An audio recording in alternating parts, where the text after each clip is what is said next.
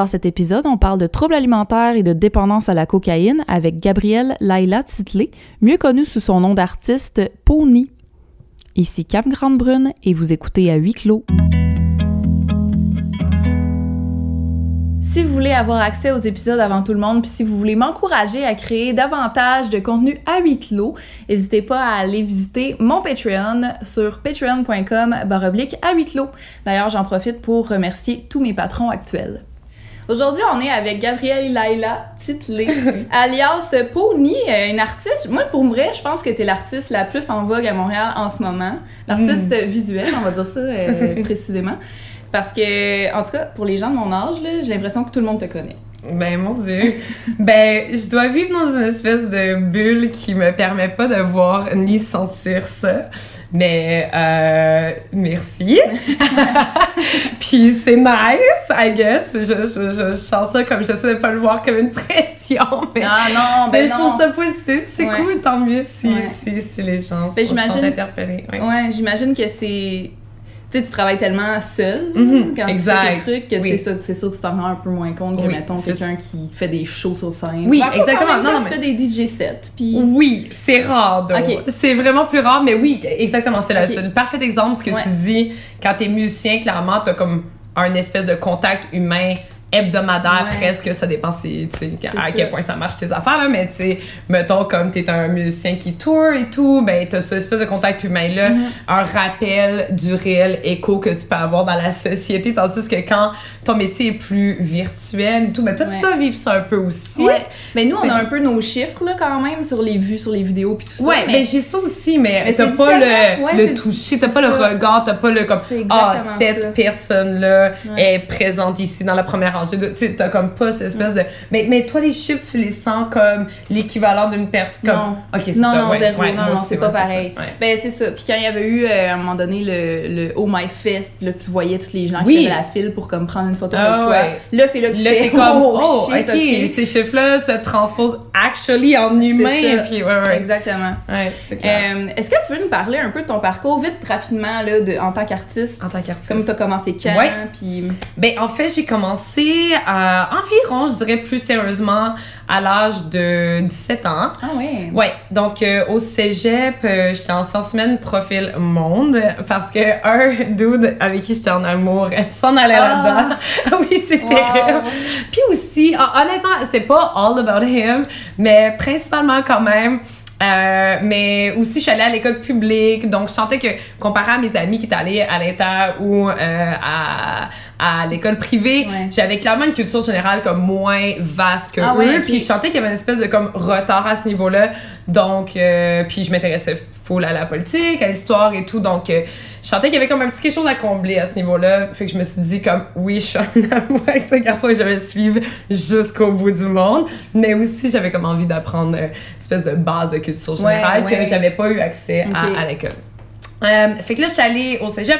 Mais après environ un an et demi de ça, puis de dessiner dans tous mes cours, mes amis étaient comme, OK, ben pour vrai, je pense Il faut que tu dessines, là, fasses quelque chose. en exactement. Ah ouais. Donc, j'ai comme transféré. Ok. Je suis allée en art plastique, mais c'est environ au même moment où j'ai commencé à développer les troubles alimentaires. Hum. Donc, à partir de ce moment-là, euh, à partir de ce moment-là, ça a été un peu plus compliqué de rester focus à l'école. Euh, puis, je sentais que le programme allait comme très, très lentement. C'était vraiment de base. C'est Ouais. le cégep en art. T'étais à quel? À euh, Gatineau, parce que je viens de Gatineau, ouais. Donc, euh, c'était comme vraiment de base. Puis moi, j'étais plus démotivée que jamais. Déjà que j'étais pas très motivée dans le système euh, euh, scolaire. Euh, la- au niveau académique, je suis très curieuse, je suis comme très passionnée, mais dans le contexte scolaire, comme le... C'est pareil pour moi. Ouais, Je comprends 100%. ouais, complètement démotivée. Ah, ouais. C'était comme vraiment pas un environnement stimulant pour moi du tout. Ouais. T'as senti la même chose? trop, théorique, trop de base, là. Ouais, de ça. base. Euh, pas de On dirait que t'allais pas directement aux choses qui étaient comme qui étaient importantes Ouais, nécessairement. c'est ça, Et on comme- passait par tellement de choses qu'on n'utilisera jamais. Ben, c'est ça. Puis s'ils Mm. sont importantes, ben, explique-moi pourquoi, mettons. c'est ça. Tout ça pour dire que il me manquait un peu de, de l'espèce de culture générale, je sentais. C'est à ce moment-là que j'ai décidé de quitter Ok. pour puis déménager à Montréal. Euh, entre autres parce que euh, ça commençait à être trop difficile pour moi de d'avoir une routine claire, genre. Mhm. Euh, mon day-to-day était trop instable au niveau émotionnel. Euh, J'étais encore en déni, bien raide, à propos des troubles alimentaires. Je voulais pas m'aider. Fait que j'étais en mode très autodestructeur. Ça affectait beaucoup comme mon quotidien à l'école et toutes mes interactions sociales. Ouais. C'était vraiment un genre de secret aussi. Ben Fait que ouais. je commençais à avoir une grosse dissociation entre genre la réalité, mes interactions et euh, ce que je vivais personnellement. Mhm. Puis il n'y avait pas de soins euh, pour les troubles alimentaires à Gatineau. Il n'y en Ah avait non? pas. Non, Ah à ce non? moment-là, il n'y en Ah. avait comme aucun. Tu fallais voir un psy, puis je, je voyais une psy un T'avais-tu- peu. T'avais regardé un peu quand même, Ouais. même si t'étais dans le déni, t'avais Ouais. fait des recherches. Oui, oui, oui. puis, Le... euh, Ben, juste parce que je voulais.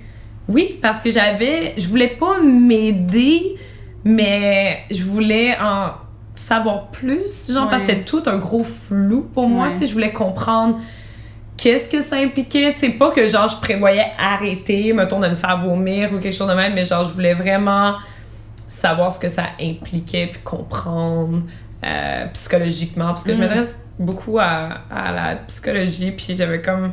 J'étais désarmée, je comprenais Ouais. pas vraiment ce qui m'arrivait parce que c'était pas prévu. C'est pas comme un jour, j'étais comme, ah oui, je vais devenir anorexique. C'est juste que j'ai Ouais. décidé de commencer à perdre du poids, puis tout ça. En tout cas, bref, fait sans embarquer là-dedans, juste finir pour le parcours parce que je suis la worst, puis je suis pas capable de rien synthétiser. Mais genre, ok, so, là, j'ai lâché l'école pour aller à Montréal parce que ma soeur est à Montréal, puis Mhm. les soins étaient à Montréal. Ok. Puis aussi, j'étais juste comme. J'étais en rupture. euh, tout comme était très compliqué et pas le fun. Fait que j'ai décidé de m'en aller.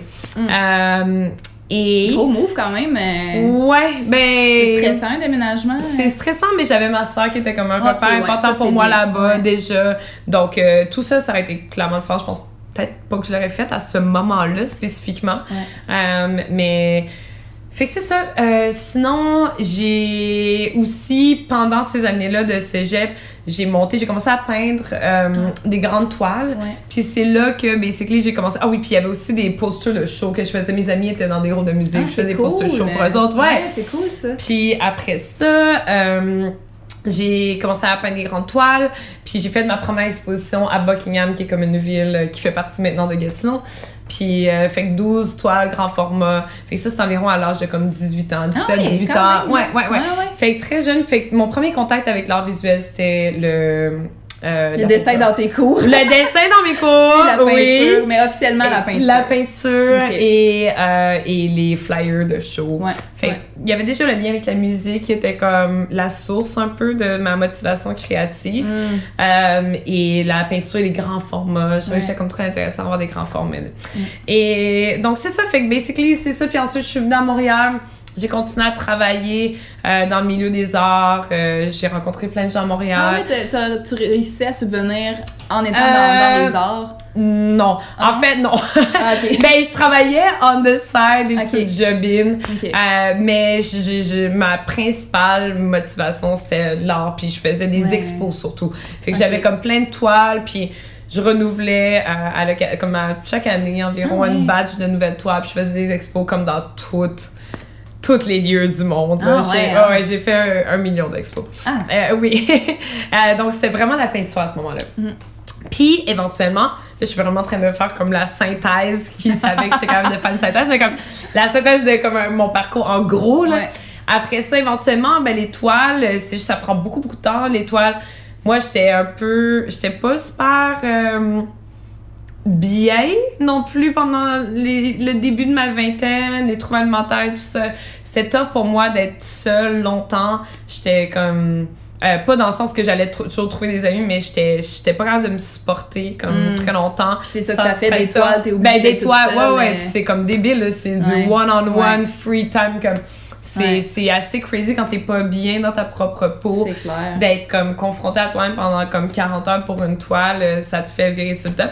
Puis il y a fait que ce facteur-là, puis aussi le facteur que quand je faisais des expos, ben les gens venaient puis ça fonctionnait quand même bien, mais euh, personne pouvait se payer ces toiles-là. Puis je trouvais ça absurde parce que Ah ouais, tu pouvais pas, t'en, vendais ben pas j'en vendais à l'occasion, mais mais comme ça. pas full parce que Ouais. c'est cher une toile. Puis puis tu sais, moi je me tenais avec des beaucoup de d'artistes aussi, puis je trouvais ça absurde de comme vendre des toiles euh, que moi-même je pourrais pas m'acheter. Puis de toute façon, je faisais exprès pour ne pas euh, euh, exposée dans des galeries et tout parce que je me sentais pas interpellée par ce monde-là. Ah non.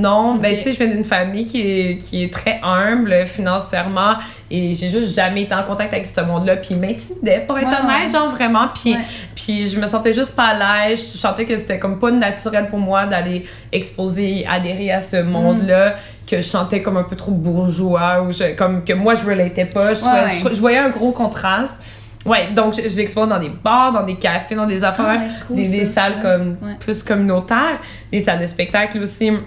Euh, donc, il y avait déjà l'élément euh, démocratique de l'art qui était vraiment important pour moi, que je voulais pas comme limiter ça à une, une, euh, une partie de la société plus aisée. Ou... Ouais. Fait que... Bien vu. Ouais, c'est ça, exact. Ouais. Donc, euh, la suite logique, c'était de commencer à faire des reproductions des toits parce que les gens me disaient Ah, je les aime, mais comme. Je peux pas me payer je peux pas ça, me payer ça ouais. parce que je suis musicien ou je, sais, ou je suis juste comme. J'ai juste pas de job à comme 80. Tu sais, on était jeunes, j'avais comme 20, 21. Ouais. Euh, donc, j'ai commencé à faire des reproductions, commencé à vendre des prints. C'est un peu ça la jeunesse de Pony, dans le fond. C'était Ouais. comme les prints, euh, puis, puis la reproduction de certains systèmes origina- euh, ori- originaux. Euh, puis c'est ça, en gros. Puis après ça, ben, ça s'est juste développé, puis devenu des vêtements, puis ouais, le reste, ben... Aujourd'hui, est-ce que Ouais. euh, c'est encore une peinture que tu re- que comme tu- je sais pas comment ça marche, tu Ouais. scannes, mais prends en photo. Non, c'est rendu de l'art graphique maintenant? c'est ça a été plus de l'art graphique pendant un bon bout. Puis là je retombe dans une zone où le manque de d'éléments organiques me manque énormément. Puis ça même me démotive de créer Ah ouais? comme ouais je suis rendue allergique aux ordinateurs. Ah ouais, ouais wow. vraiment je, je suis comme juste d'imaginer comme ça m'inspire tellement pas de penser y travailler sur un ordinateur. Puis dans les dernières années ben j'ai pu je, je, je vis de mon art, donc j'ai pu comme m'acheter des outils qui simplifient un peu ma vie, donc une tablette graphique et tout ça. Puis dans ma tête, c'était comme, ah ben ça va être plus simple, j'aurais pas besoin de scanner justement, puis numériser après. Mais en réalité, c'est que t'as plus un crayon dans tes mains, tu touches Ouais, plus au papier, euh, t'as plus les éléments comme organiques, c'est- il y a une déconnexion qui se fait, puis ça fait que au final, c'est toi devant un ordi pendant des heures, puis pour moi, c'est comme moins inspirant. Pour plein de gens, ça se peut que ça fonctionne Mais je super bien. C'est un peu peut-être euh, pour faire une comparaison, Ouais. les gens qui sont pas capables de lire sur une tablette Ouais, Kindle versus un vrai livre que tu ça, touches, que puis tu tu peux plier touches, les pages, puis tout ça. Ouais, ben je pense que c'est venu avec une espèce de ben les téléphones cellulaires sont dans nos vies comme plus que jamais, j'ai ça dans mes mains Mhm. Ouais. comme 24 heures sur 24, que l'ordi qui est toujours allumé pour telle affaire. La technologie prend tellement de place On dans est ma toujours vie. devant un écran. On est toujours devant un écran, puis j'ai eu un, un problème à l'œil, euh, un gros, une grosse opération dans les deux dernières années, en fait. Euh, puis ça a vraiment affecté ma vision, puis ça a vraiment fragilisé mes yeux. J'ai failli comme perdre la vue à cause de Ah cette, ouais. euh, un déconnement de la rétine. Donc, euh, mes yeux sont vraiment plus sensibles à la lumière maintenant, et surtout la lumière bleue des écrans et tout. Ah ouais. Donc, c'est Comme comme un en ce moment, mes spots te font un peu mal. ben, c'est correct, t'inquiète. non, mais je suis comme je suis. J'essaie de justement contrôler les effets parce que je vois des corps flottants beaucoup et tout, en tout cas. Mais j'essaie de comme pas me laisser. euh, tout va bien, tout va bien. non, c'est parce que je suis comme très hypochondriaque en fait, mais, mais tout va bien. Euh, mais ce que je veux dire, c'est que oui, donc c'est devenu comme. Avant, c'était vraiment un havre de paix de créer. Puis là, c'est devenu. euh, ça, ça fait trop partie de mes habitudes comme Ouais. technologiques. Donc récemment, j'ai j'ai- j'ai vraiment, je suis vraiment dans cette remise en question-là, puis de revenir vraiment à, à Mm. quelque chose de plus organique. Donc euh, les derniers dessins que j'ai faits et tout, c'est plus à la main, Ah, puis cool. ensuite ils sont numérisés quand même parce qu'il faut qu'ils Ouais, finissent ouais, comme imprimés, puis... Ouais. À moins que tu euh, le vendes à genre 600$ piastres dans une galerie. c'est ça, genre. Puis c'est même pas quelque chose qui m'intéresse vraiment. Puis donc, Mm. parce que j'ai toujours aimé vraiment l'i- l'idée de la démo- de, de l'art démocratique, tu sais, euh, que ça soit accessible que ça soit pas euh, Ouais. limité. Je suis pas attirée du tout envers l'idée d'avoir comme Mm. une pièce. euh, euh, super chère, euh, exclusive à une ça, personne richissime comme ouais. je m'en fous un peu honnêtement je trouve ça cool je vois l'intérêt de- d'une pièce originale bien sûr puis une fois de temps en temps ça me pogne puis je, je vois l'intérêt là-dedans mais je préfère de loin que comme l'art soit répandu puis euh, accessible à tout le monde Ouais. fait que C'est beau. C'est ouais, beau comme ben, de penser, je trouve. ben, tu sais, honnêtement, euh, j'ai déjà pensé le contraire. Tu sais, quand j'étais plus jeune, j'étais plus puriste, puis travailler à l'ordinateur, Photoshop, tout ça, l'altération de Ouais. l'image, c'est c'est c'est le worst, c'est le diable, c'est pas du Ah vrai ouais. art, c'est pas. Puis je pense que c'est juste une espèce de, de, de forme d'ignorance, honnêtement. Là. C'est un outil comme un autre. Comme la tablette graphique, c'est Ouais. juste après, si tu perds l'intérêt de créer en utilisant ces outils-là, ben, il est là le problème. Puis Ouais. le problème, il est pas comme universel, c'est pour toi parce que Mhm. c'était déjà une délivrance de créer, puis là, c'est plus du tout associé à une libération, c'est associé à un stress. Donc, what's the point? Puis je pense que c'est là que ça endommage ton, ton, ta démarche artistique et tout. Donc, comme vaut mieux juste euh, retourner à la source. à ce Ben oui. Ouais. Fait que là, t'as recommencé à la peinture, le dessin. Ouais, puis juste vraiment de passer par euh, le crayon, papier, juste le- l'espèce de matériau de base euh, Ouais. pour reconnecter un peu Retour avec aux l'essence. sources, là. Retour aux sources, oui, exactement. En fait, aujourd'hui, euh, avec toute cette, cette histoire de ta vie, finalement, on, on voulait surtout parler de tes problèmes de troubles Mhm. euh, alimentaires, puis ta dépendance à la cocaïne que tu as eue. Mhm. Euh, des sujets assez deep Oui, aujourd'hui, bien. pour vrai. Euh, Une journée très émotive. c'est ça. Oui. Euh, mais pour vrai, la première question que j'ai envie de te poser, puis aujourd'hui, comment tu vas? Comment ça va? c'est vraiment une bonne Même si c'était une journée bizarre. Oui, mais- c'est ça. C'était une journée assez intense. Euh, mais comment je vais? Je peux dire définitivement que je vais mieux que jamais. Ça, c'est un fait. Je vais mieux que jamais euh, pour plusieurs raisons, mais entre autres parce que je suis très, très consciente. Une des, un des points positifs de se débarrasser, parce que les troubles alimentaires et la cocaïne, les deux, c'est des dépendances. Puis le fait de se débarrasser de dépendance euh, dans sa vie, euh, dans ma vie en tout cas, le point positif ultime, ça a été ben, non seulement euh, de plus m'empoisonner au quotidien avec des activités extrêmement néfastes, Mhm. mais surtout de actually percevoir qu'est-ce qui se cachait en dessous de ça. Tu sais, parce que c'est des comportements autodestructeurs qui sont présents puis qui deviennent des habitudes pour une raison.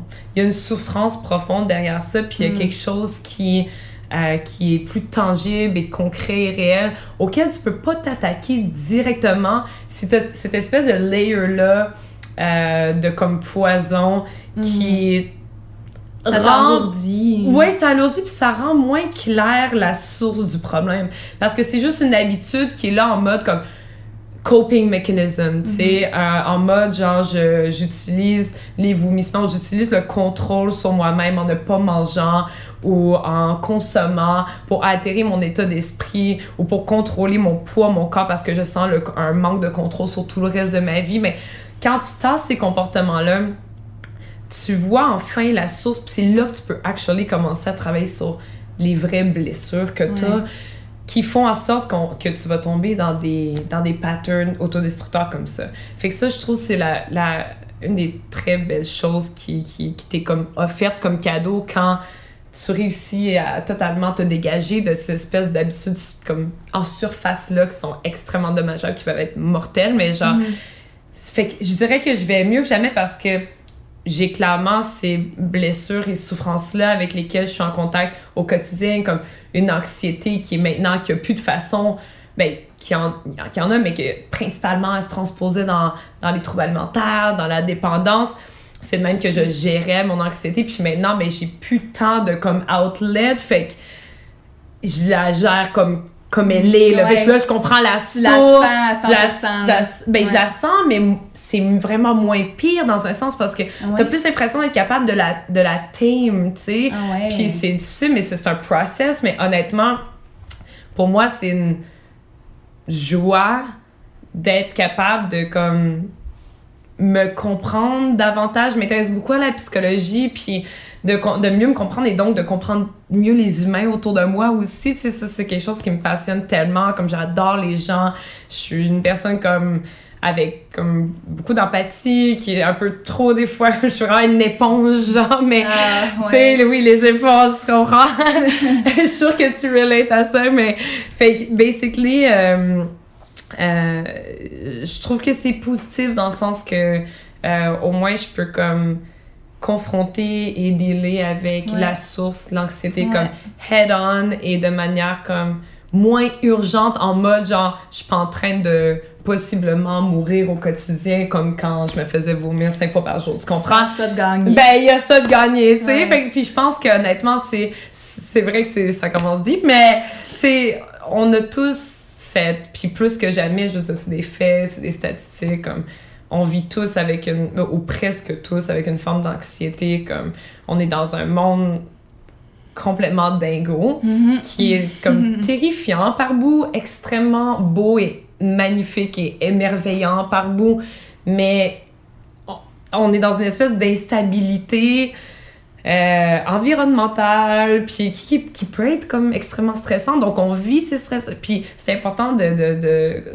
comprendre comment notre corps fonctionne, comment notre cerveau fonctionne et comment dealer avec ça, parce que c'est comme très poison. Donc, je suis comme reconnaissante d'être capable de dealer avec ça sans être euh, dans une espèce de combat de surface, tu sais. ouais Pas en disant comme c'est rien parce que c'est le pire combat de ma vie, là, ces deux combats-là, comme c'est pas rien partout, mais reste que c'est des coping mechanisms qui... Il y a une souffrance sous ça, puis je trouve ça... C'est... Je suis comme... Je suis contente de comprendre davantage comment le système fonctionne et que Ouais. ça m'aide à être une meilleure euh, amie aussi, tu sais, une meilleure humaine aussi, tu sais, de, de... Quand on se comprend plus, nous, ben, on comprend mieux les autres également, puis on est capable Ah, d'avoir ouais. plus d'empathie, Ouais. ouais, en général, ouais. Je sais pas si tu t'es rendu compte de comment ça a commencé tes troubles alimentaires. Est-ce que tu t'en es rendu compte dès le début? Pas les troubles alimentaires dès le début, mais j'ai décidé euh, consciemment d'essayer de perdre du poids à un certain point dans ma vie, puis c'est le même que ça a commencé. Ah ouais. En fait, c'est mon premier chum. Euh, quand mon premier chum m'a laissé, moi j'avais, je venais d'une famille où il n'y avait pas euh, beaucoup de confiance et de d'amour. Tu sais, c'était pas une maison, un loving home. Tu sais, c'était pas vraiment un safe place pour moi ok. pas que c'était le pire endroit au monde, pas que mes parents c'est les pires, comme pas du tout. Je considère, puis plus que jamais maintenant, je comprends, tu sais, tout le monde a son background, tout le monde a sa raison d'être, puis même à ce moment-là, je savais, je comprenais, c'est juste, Mhm. quand t'es un enfant, c'est plus difficile à, à, à être comme ultra empathique par rapport au pattern de tes parents. Ah non, c'est clair. sais, Ah, ça prend pas- du temps avant ça- de comprendre. Ouais, puis d'être en ouais. paix avec ça, puis toi-même être adulte, ça aide à mieux comprendre les struggles que tes parents étant comme des adultes à ce ça. moment-là, j'en vivais. Fait que, donc, dans la... Fait que ça, dans le contexte familial, il y avait pas cette espèce de comme grand a- amour-là, échange, communication, là, là. Euh, puis mon premier chum, ben, quand je l'ai rencontré, c'est la première fois que je touchais vraiment à ça, c'est l'espèce d'amour comme inconditionnel, comme j'ai eu bien sûr comme l'affection la- physique. l'affection euh, physique, puis une espèce de comme. Ça m'a ouvert une porte dans mon esprit comme. Ok, tu sais, je pensais même pas que j'aurais jamais accès à ça, puis ça, ça a tellement été fort pour moi, puis sa famille était tellement merveilleuse, puis Oh. comme, tu sais, je suis devenue vraiment proche de sa famille, puis on, on, on avait les soupers de rêve, tu sais, chez moi, il y avait pas vraiment de espèce de souper, genre on est tous autour de la table, on se parle de nos journées comme si ça n'a jamais Ah non. existé, comme, Ah ouais, fait que, fait que- Ouais. puis juste parce, pour plein de raisons, mais c'est pas, encore une fois, genre, c'est pas que mes parents sont, tu sais, je veux dire, ont fait de leur mieux. Puis, Mhm. c'est genre, euh, je, je leur en veux pas, puis je suis en paix avec tout ça.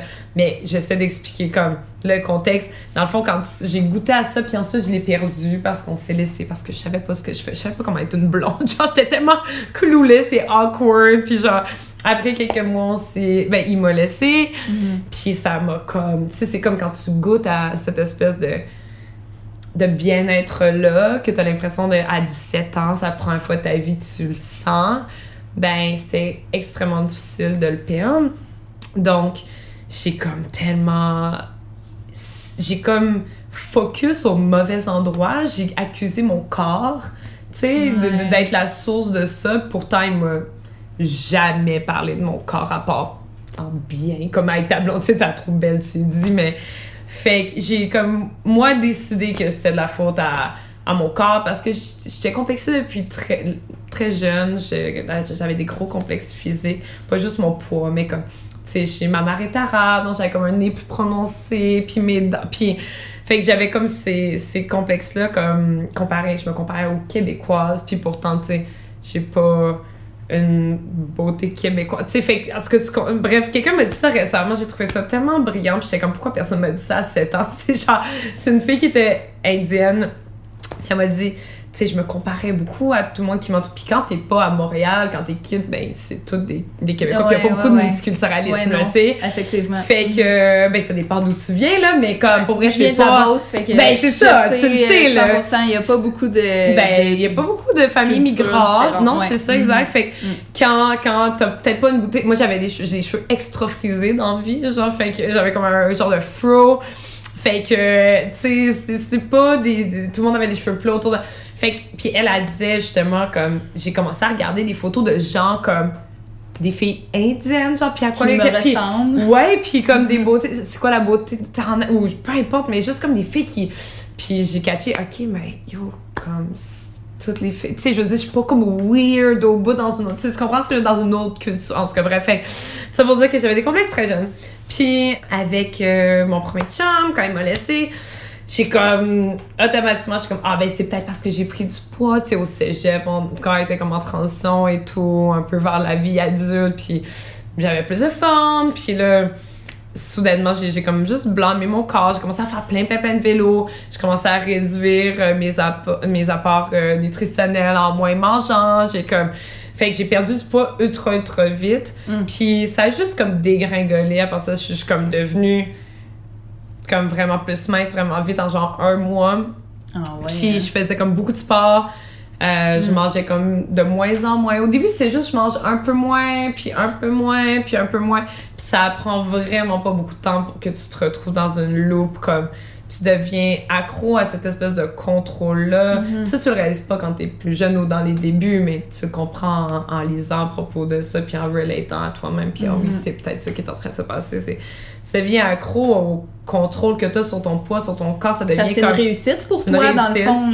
C'est une réussite Ouais. et euh, je me sentais plus belle parce que je ressemblais plus aux filles, tu sais, dans les magazines, ou aux filles qui pognaient le plus à l'école, ou genre. Fait que je me basais sur ce standard de société-là qui est comme complètement erroné et pas sain et comme faux et bref, etc. On le sait.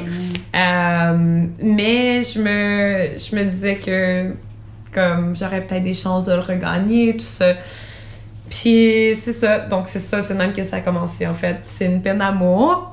Puis euh, ouais, qui a comme mal viré, tu sais, que j'ai vraiment mal suggéré ça, tu sais, je veux dire, si je pouvais retourner dans, dans le passé puis me dire, euh, juste me consoler, puis premièrement me dire de comme re- premièrement que c'est pas de ma faute puis des fois ça fonctionne pas dans la vie avec deux tu sais il y a deux personnes qui sont peut-être pas compatibles puis tu sais ça veut pas dire nécessairement que t'es dans le tort puis que t'as fait quelque chose de pas correct ou que t'es pas assez belle ou peu importe comme il y a des fits qui fonctionnent juste Mhm. pas puis oui c'est douloureux sur le coup mais il y a d'autres gens qui vont t'aimer comme t'es, puis t'as pas besoin de rien changer, puis c'est Mhm. fait que ça, c'est comme super important. C'est ça que j'ai envie de dire à cette, cette fille-là, tu sais, qui a vraiment tout pris le blâme sur elle. Comme, Ouais. pourtant, lui, il a même pas fait ça, tu sais, c'est vraiment comme...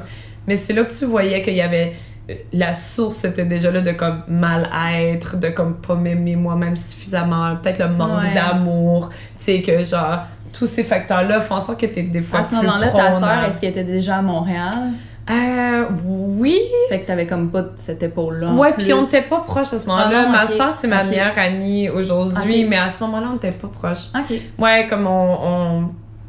Ouais, des fois, ça se fait en, vieillissant. Ouais, c'est ça. Ben, dans la famille, les liens n'étaient pas très so- solides. Mm.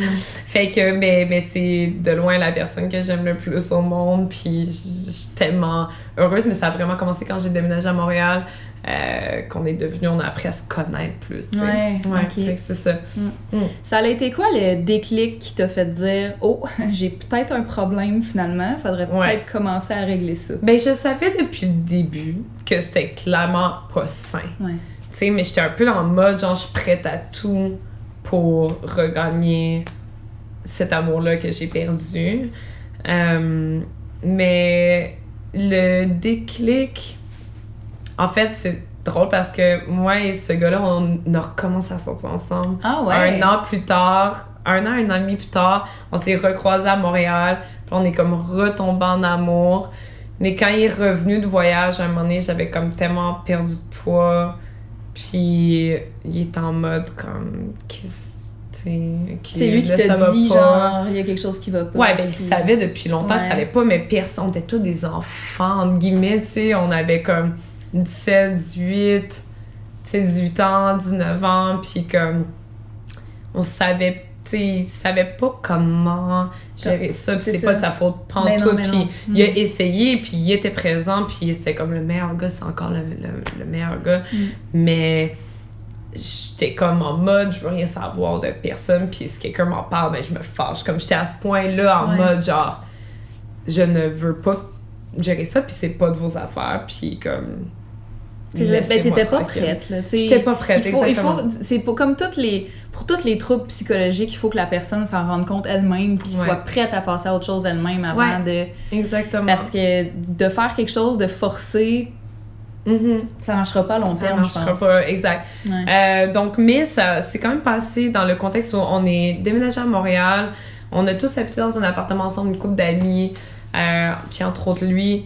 Euh, puis c'est dans cette maison-là que ça vraiment, pour la première fois, j'ai été confrontée à des.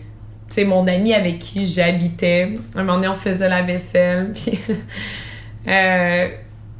on, a comme grew apart. Je voyais que ça amenait beaucoup de souffrance aux gens autour de moi. Ah tu sais, t'habites, vous êtes, on est tous comme jeunes, on a notre premier appartement à Montréal, on se fait des soupers et tout. Moi, je mange pas, comme, tu sais, c'est comme vraiment stressant de voir quelqu'un comme mourir devant toi comme ça, tu sais. Puis moi, je voyais pas, j'étais juste comme yo, comme, ils doivent me respecter, je fais ce que je veux, dans la tu sais, j'étais en mode, genre, j'avais vraiment, j'étais tellement dans mon troupe que j'avais, oui, j'avais cette considération-là pour eux, mais j'étais comme, ben, ils comprennent pas, puis mm. personne comprend, puis genre, je fais mon truc, puis je veux même pas parler, puis... Mais éventuellement, je suis en train de faire la vaisselle avec mon ami. C'est un des moments qui m'a vraiment marqué. Ben, de un, ma soeur, c'était devenu très difficile pour elle aussi de me voir dans cet état-là. Honnêtement, pour moi, les, les premières motivations, c'est de voir les gens autour de moi comme devenaient complètement Genre pas bien, ouais, brisé puis pas bien à me voir me détruire. Puis je suis. Il te le disait pas, c'était comme dans le regard? Ah non, il me le disait. ouais, ouais, Mais tu sais, comme pas quand il avait la capacité de me le communiquer, oui. Mm. Mais ma soeur, c'est le premier facteur. Après ça, mon ami, justement, euh, un, des, un des moments, c'était comme on était en train de faire la vaisselle, puis c'est mon coloc, là, tu sais. Puis il me dit juste comme, ah, ben moi, tu sais, il me dit. C'est comme tellement triste. Je ris, je ris nerveusement en ce moment. mais tu sais, il était comme. Je veux. Je veux plus. Je peux plus être ton ami. Genre. Mais tu sais, on habite ensemble. Et il me dit comme je peux. Comme je peux plus. Je m'excuse, je peux plus être ton ami. Oh shit, ouais. des frissons. Ouais, j'étais comme tellement triste puis j'avais une assiette des mains j'étais comme lancée sur le mur j'étais comme j'étais comme je savais pas j'étais quand même colérique à ce moment-là ouais mm. mais je savais comme pas comment j'étais tellement comme fâchée envers moi-même. Mais c'est juste sorti comme. Comme je me sentais tellement abandonnée, mais en même temps, j'étais principalement fâchée envers moi-même parce que c'est totalement de ma faute et comme je peux plus te voir comme ah faire ça ça me fait trop mal il faut que je me sorte de là puis ce qui est la chose saine à faire puis ce que comme tout le monde devrait faire les gens comme autour de gens qui s'auto c'est vraiment difficile mais il faut que tu tu peux pas te laisser prendre dans l'engrenage toxique de cette personne-là. Tu sais, je le dis moi-même, comme jamais j'en voudrais à personne dans ma vie à ce moment-là qui, a, qui ont comme pris un pas de recul. Mm. Un moment donné, quand ça fait des années que tu vois quelqu'un que t'adores se transformer en espèce de zombie malade, genre squelettique, mm. c'est tellement, c'est tellement comme démangeant, tu sais, que faut que tu pour ta santé mentale à toi, faut que tu, tu te sens trop impuissant, faut que tu, tu, tu prennes un pas. Il y, a eu, euh, il y a eu plusieurs personnes qui m'ont écrit en disant mm. qu'est-ce qu'on peut faire pour aider? Moi, j'ai quelqu'un dans mon mm. entourage qui vit ça présentement, qu'est-ce qu'on peut faire? Mm. toi, là, si tu avais euh, à dire à tes amis, dis-moi ça, ou fais ça pour moi, ou qu'est-ce que tu dirais? Mon Dieu. Pendant. Ben être à l'écoute, Mhm. mais connaître ses limites aussi. Parce que quand quelqu'un. Parce que c'est un trouble psychologique, les troubles alimentaires, c'est un, un réel trouble psychologique, c'est un trouble de la personnalité. Euh, fait que ces personnes peuvent devenir très comme. C'est comme des gens qui, côtoient des gens qui ont des troubles de dépendance, genre alcoolisme, euh, drogue, genre. Ces gens-là ont besoin autant de support que les gens qui actually vivent la dépendance. Quand tu es très très proche de quelqu'un qui vit un, trouble psychologique comme ça, fait que je dirais, ce qui est vraiment important, que t'es quelqu'un qui est qui est une très bonne amie ou un très bon ami à quelqu'un qui vit ça, connais tes limites, comme sois présent pour la personne, mais connais tes limites. Genre, Mm. faut pas que ça vienne commencer à empoisonner parce que toi-même, tu vas même pas être capable d'être présent ou une bonne présence pour cette personne-là. Mm. Puis trouve des ressources pour cette personne-là. Si tu peux l'aider à trouver des ressources, cette personne-là est ouverte, mais trouve des ressources psychologiques, euh, euh, je veux dire professionnelles Mhm. pour cette personne-là. Euh, Puis si la personne n'est pas ouverte à ça, ben déresponsabilise-toi de cette pression-là parce que c'est pas ta responsabilité. Tu peux être là, tu peux donner ton maximum, mais sache imposer tes limites parce que Ah les gens se rendent malades. Mm. Puis je sais que c'est comme pas le message comme cute qui- qu'il faudrait dire, mais j'ai tellement vu de gens autour de moi dans, qui accompagnaient des gens qui avaient des dépendances ou des troubles psychologiques qui s'aidaient pas. Mm. Puis c'est une dynamique extrêmement toxique. Puis tu, tu t'es en train de te rendre malade toi-même. genre, fait que ré- T'aides pas ton ami en te rendant malade, puis Non. tu t'aides clairement pas toi. non, puis en réalité, là, comme c'est peut-être pas un discours, un discours populaire, mais en réalité, quand, la, quand quelqu'un dans une dépendance ou est, co- est confronté à quelqu'un qui care vraiment que, tu sais, mettons, moi j'ai une dépendance, euh, mettons, moi j'ai des troubles alimentaires, puis justement mon ami qui m'a dit je peux plus être ton ami, ben moi ça a été le moment qui m'a vraiment déclenché comme ok là je suis allée trop loin. Parce que quand t'es dans des patterns autodestructeurs comme ça tu pousses tellement la limite. Tu sais Ouais. ça fait t'es comme ah ça fait juste six mois je fais ça comme y a rien de grave moi ça duré dix ans là. tu sais Ah comme ouais.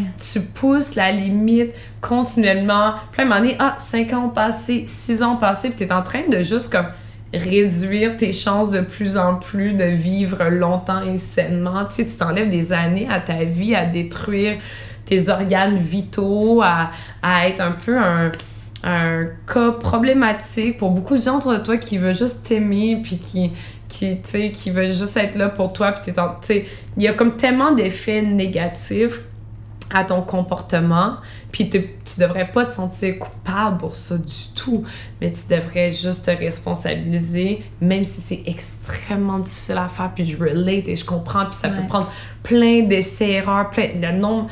Je pourrais dire que genre 365 jours fois 10 ans est le nombre de fois que j'ai essayé d'arrêter d'avoir des troubles alimentaires. Tu sais, comme, il y a tellement de- d'essais-erreurs aussi là-dedans, mais l'important, c'est de comme de croire qu'on est capable puis qu'il y a comme une version alternative à ta réalité qui est vraiment plus saine Mm. puis qui existe puis que ça puis que c'est pas aussi terrifiant que tu penses que c'est parce que ça l'est vraiment pas c'est mille fois mieux puis quand t'es dans ce mindset là comme autodestructeur tu penses que c'est la seule chose tu es tellement comme tu tiens à, à, à ce comportement là comme si ta vie en dépendait mais en réalité comme C'est l'inverse. c'est l'inverse, tu sais.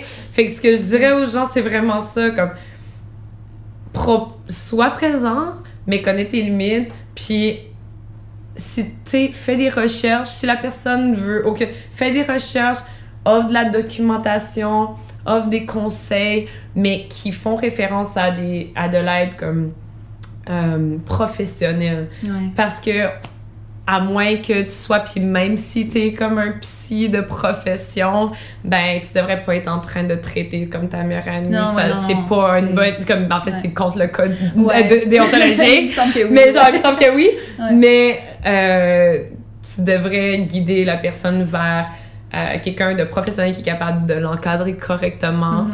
Puis, puis c'est ça, puis néglige pas tes limites. Puis je te dis ça de, de, de- parce que je sais que j'ai fait du mal, sans le vouloir, bien sûr, mais à beaucoup de gens autour de moi qui, parce qu'on aime quelqu'un, parce qu'on veut être là pour la personne, ben on, on pile sur nos limites, puis on, on souffre, puis je veux plus jamais fa- faire souffrir quelqu'un comme ça. Donc si je peux comme aider à comme réduire l'impact, c'est comme il faut s'écouter puis ça fait pas toi un mauvais ami, ça fait de toi comme une personne responsable qui justement en imposant tes limites, il y a des plus grandes chances honnêtement que la personne comme voit ça comme un, un mur justement comme un, un signe comme oh comme OK, euh, j'ai Mhm. perdu comme je peux plus appeler tu sais cette personne dit comme OK ben tu sais peut-être que toi ta limite c'est genre appelle-moi comme une fois semaine si tu veux parler de on peut se voir n'importe quand mais tu sais je veux pas devoir euh, avoir tel comportement destructeur je veux pas être devant toi quand tu torches jusqu'à comme 5 heures du matin parce que je, je co-signe pas ce comportement là je t'ai vu comme finir dans des états terribles faire des choses terribles puis genre tu sais détermine c'est quoi ta limite Mhm. puis respecte-la puis Mhm. ouais Ça va faire allumer. euh, ben en espérant tu sais Ouais, des fois ça ouais. marche pas mais Ouais. je pense que comme le, le self-respect est comme très important là-dedans. Mhm. Ça a été quoi la première euh, démarche que tu as faite qui, qui, qui, a- qui est allée vers la bonne direction puis qui t'a finalement sauvé de, Mhm. de tes troubles alimentaires? Euh, la première démarche. OK. Fait que suite à. Dans les mêmes eaux de l'incident de la vaisselle, Ouais. euh, j'ai appelé l'hôpital Douglas, qui est réputé comme Ouais. internationalement pour les Mhm. troubles alimentaires, et euh, je me suis mise sur la liste d'attente. Euh, mais étant donné, parce que j'étais comme, ok, ben j'ai rien à perdre, Mhm. euh, je vais pas être hospitalisée, ils vont pas Ouais. me nourrir, j'étais pas en, en mode, euh, j'étais pas euh, dans une situation de vie ou de mort.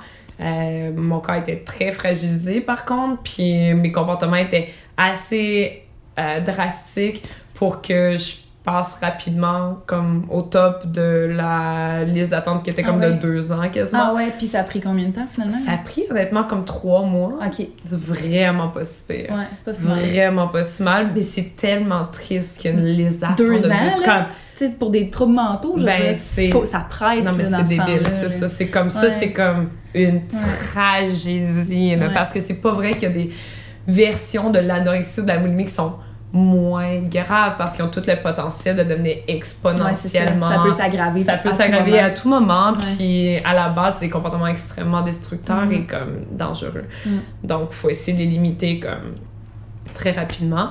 Euh, mais c'est tellement triste. Mais ça, ça fait partie de la tragédie qu'est notre Ouais. système de santé au Québec. Il manque énormément de ressources. Ouais. Énormément de ressources. Puis il y en a, il y a la NEB, il y a plein d'autres euh, programmes et organismes qui sont là pour Mhm. aider des jeunes filles, des jeunes garçons atteints de troubles alimentaires qui sont euh, euh, semi-privés. Mais c'est juste, si tu veux, des soins comme globaux. Comme moi, à Douglas, j'avais une travail sociale, je faisais partie d'un groupe de thérapie. J'avais comme des soins des professeurs, qui, des, les meilleurs. Puis comment ça marchait? Est-ce que, est-ce que euh, je, je, je connais Ouais. pas, t'étais Ah. logé là-bas, genre? Non, parce que j'étais- les gens qui sont logés là-bas, c'est vraiment des gens qui sont, c'est vraiment le stéréotype de l'anorexie, là, que euh, Et si comme tu la renvoies chez elle à- Ben, ouais, puis en fait, que son cœur est tellement faible Ouais, ouais. Euh, qu'il faut que la personne soit sous Tous ses surveillance. muscles sont atrophiés, puis même le, dont Ouais. le cœur. Ouais, ouais, le cœur, mais c'est au niveau de la respiration, ton cœur comme peut Ah. lâcher à n'importe quel moment parce que t'as juste, Ah ouais. t'es comme, puis tu peux pas non plus avec ces gens-là, quand t'es rendu à un certain niveau, tu peux pas non plus juste euh, comme la bourrer de bouffe, elle va mourir Non, non, aussi. c'est ça, c'est fait que trop c'est un comme un truc. Mm. ultra, ouais, c'est ça. Fait que ça, c'est les gens Mm. qui sont comme logés là-bas, hospitalisés. Hospitalisés ou logés là-bas. Après, moi, ma situation, c'était plus comme, OK, un rendez-vous avec la travailleuse sociale, un groupe de thérapie, un site, c'est comme une espèce d'horaire comme... C'est euh, comme plusieurs fois par semaine. Ouais, exactement. Ok. Ok, Ouais. Puis, euh, donc c'est ça. Fait que c'est ça qui m'a provoqué, c'est la situation de la vaisselle, entre autres, Mm. de voir un peu aussi tous les autres dommages que ça avait créé, euh, ma famille qui s'inquiétait. Ma famille, ma mère, quand je- dans le temps que j'habitais à Gatineau, elle m'avait comme mis dehors Ah oui. aussi, ben, parce que elle, dans sa tête, est comme dans ma culture, ça existe. Ma mère est palestinienne, puis comme dans ma culture, ça existait. Elle comprenait pas, dans le fond, tout, tout ce qu'elle elle voyait, c'était qu'il y avait plus de bouffe jamais, puis que je me faisais vomir. Fait que, et comme j'ai pas assez d'argent pour comme, pas d'argent, pas beaucoup d'argent, fait comme, je- elle, elle voit juste de la bouffe disparaître, puis pas Ouais. comprendre, puis comme, sais, elle voulait pas mal faire pantoute, c'est juste Ouais. qu'elle comprenait pas, puis elle pouvait pas afford ça, tu sais. Donc, il y avait ça, la relation avec ma famille, ma soeur, mes amis. Puis à un moment donné, c'était comme, OK, ben... Même si je suis pas prête, j'étais pas prête à arrêter, mais j'étais comme, je vais essayer, entre guillemets, comme je vais comme symboliquement essayer. Au début, j'étais pas convaincue, pantoute. Mm. Quand t'as commencé à aller au quand commencé à aller comme... non, non, j'étais en mode euh, manipulation, là, tu sais, comme, comme quelqu'un qui veut pas se sortir de son truc, t'avais ta psy, t'essaies de la outsmart, Ouais, puis, tu sais, tu comprends ce que je veux Ouais. dire? Totalement ridicule et stupide c'est comme comportement. c'est sûr qu'il voyait clair dans ton c'est jeu. sûr puis- qu'il voyait clair dans mon jeu, puis Ouais. c'est- ça, c'est juste comme... Euh, mais ça a quand même été les premiers moments où j'ai été capable de, de mieux euh, mettre des termes sur ce que je vivais, comprendre un peu la source justement de comme j'essayais vraiment de trouver la cause des troubles alimentaires, tu sais, comme Ouais. la réelle cause de pourquoi je m'attaquais à mon corps, pourquoi je sentais que mon corps, c'était vraiment le problème. Fait Mhm. c'était le début d'une aventure d'introspection et d'intérêt à la psychologie quand même intéressante. Mais, euh, fait que c'est ça, ça a vraiment pris malheureusement comme beaucoup de dégâts avant, avant de commencer. Mm. ouais. Combien de temps ça a pris, euh, ces rencontres-là, avant que tu te considères être guéri?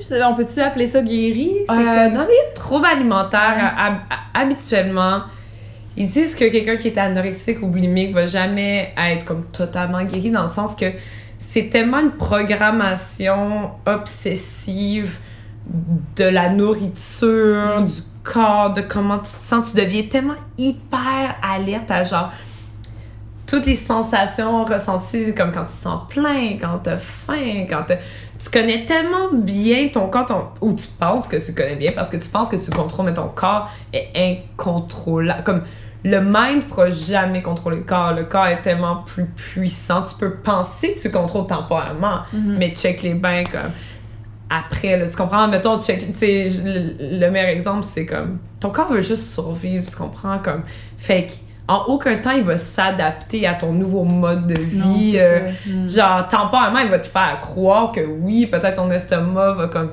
rapetisser pendant un bout peut-être que ça tu sais mais c'est toutes des illusions que dès que tu recommences à donner de la bouffe mais ton corps va comme être en mode survie donc il va comme tout absorber tu sais je veux dire c'est jamais jamais une bonne idée d'aller dans un extrême c'est pour ça que la, Ouais, la, réponse c'est l'équilibre Mhm. puis ben, c'est ça qui est difficile quand tu sors des troubles alimentaires c'est qu'il y a une petite période très petite puis insignifiante au courant d'une vie mais qui est difficile comme dans les comme dans une dépendance de transition où ton corps qui a été comme euh, gravement euh, euh, sevré de nourriture pendant tellement longtemps Ouais.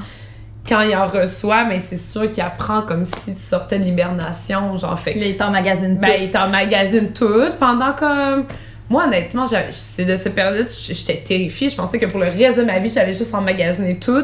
Mais en réalité, ça dure un genre de comme trois, trois mois, là, où genre, oui, tu prends peut-être comme une coupe de livres, genre, mais.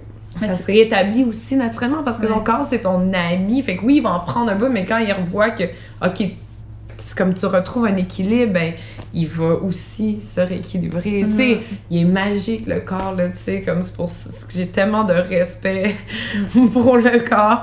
C'est une des choses que, ouais, c'est une des choses que j'ai le plus de misère à, à concevoir, que j'ai autant de, pas de respect envers mon corps pendant toutes ces années-là. Mm. C'est comme horrible. Après, faut pas être honteux puis penser à ça puis avoir plein de regrets, mais c'est fou comment je prenais pour acquis ce merveilleux système complexe-là qui est incroyable, qui veut juste notre bien, il veut juste notre bien, puis de traiter comme ça pour des fins comme qui sont, tu sais, c'est une façon comme une autre de, de dealer avec, notre, avec nos, nos problèmes, là. Mm. Mais c'est comme se battre avec soi-même, tu sais. OK, ben en fait, la thérapie comme telle, tu sais, je suis allée voir un psy ce matin, là, tu comprends, dans le sens que pour les troubles alimentaires comme tels, oui, c'était la thérapie, mais aussi la motivation personnelle comme Ça doit. très importante, là. Mhm. Euh, les- L'anorexie, ça a été euh, graduel. La boulimie, ça a duré comme de manière sporadique. Euh, parce que ça, tu sais, tu parles de, de, de thérapie et tout, mais l'affaire, c'est que c'était pas en continu, la thérapie dans ma vie. Non, c'était comme sporadique. Donc, basically, comme Ça a été un long combat. ça a été un long combat avec aide professionnelle Ouais. et sans aide professionnelle.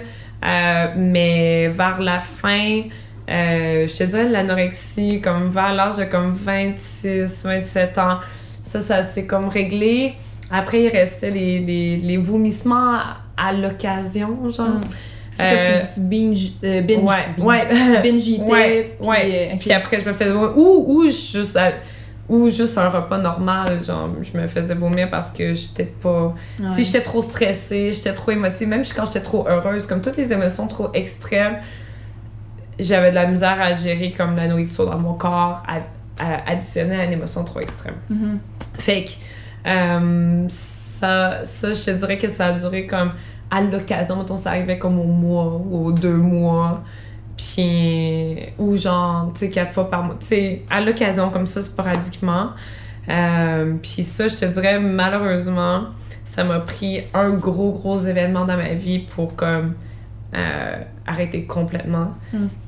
Puis c'est mon décollement de la rétine. Ah ouais. Ouais, parce que il y a des bonnes chances que le décollement de la rétine. Dans le fond, le décollement de la rétine, c'est comme ben, on a une rétine dans l'œil, puis Ouais. basically il décolle, puis ça peut être un truc qui arrive comme naturellement, sans trop de causes, euh, ou il y a des causes probables comme l'alimentation et tout, mais principalement, euh, euh, ça arrive aux gens beaucoup plus vieux, tu sais. Mm. Fait que c'est comme un peu une preuve que j'ai fait vieillir comme certains, certaines parties de mon corps vraiment plus rapidement. Puis quand tu te fais vomir, mais tu, tu mets beaucoup de pression sanguine sur les yeux. Euh, fait que ça, à répétition, pendant beaucoup d'années, il y a des bonnes chances que ça pas aidé Ah ma prédisposition génétique comme héréditaire, en fait, parce que mon père, ça y est arrivé, mais vraiment plus tard dans la Ouais, vie c'est comme j'avais devancé mon destin, entre guillemets, malheureusement.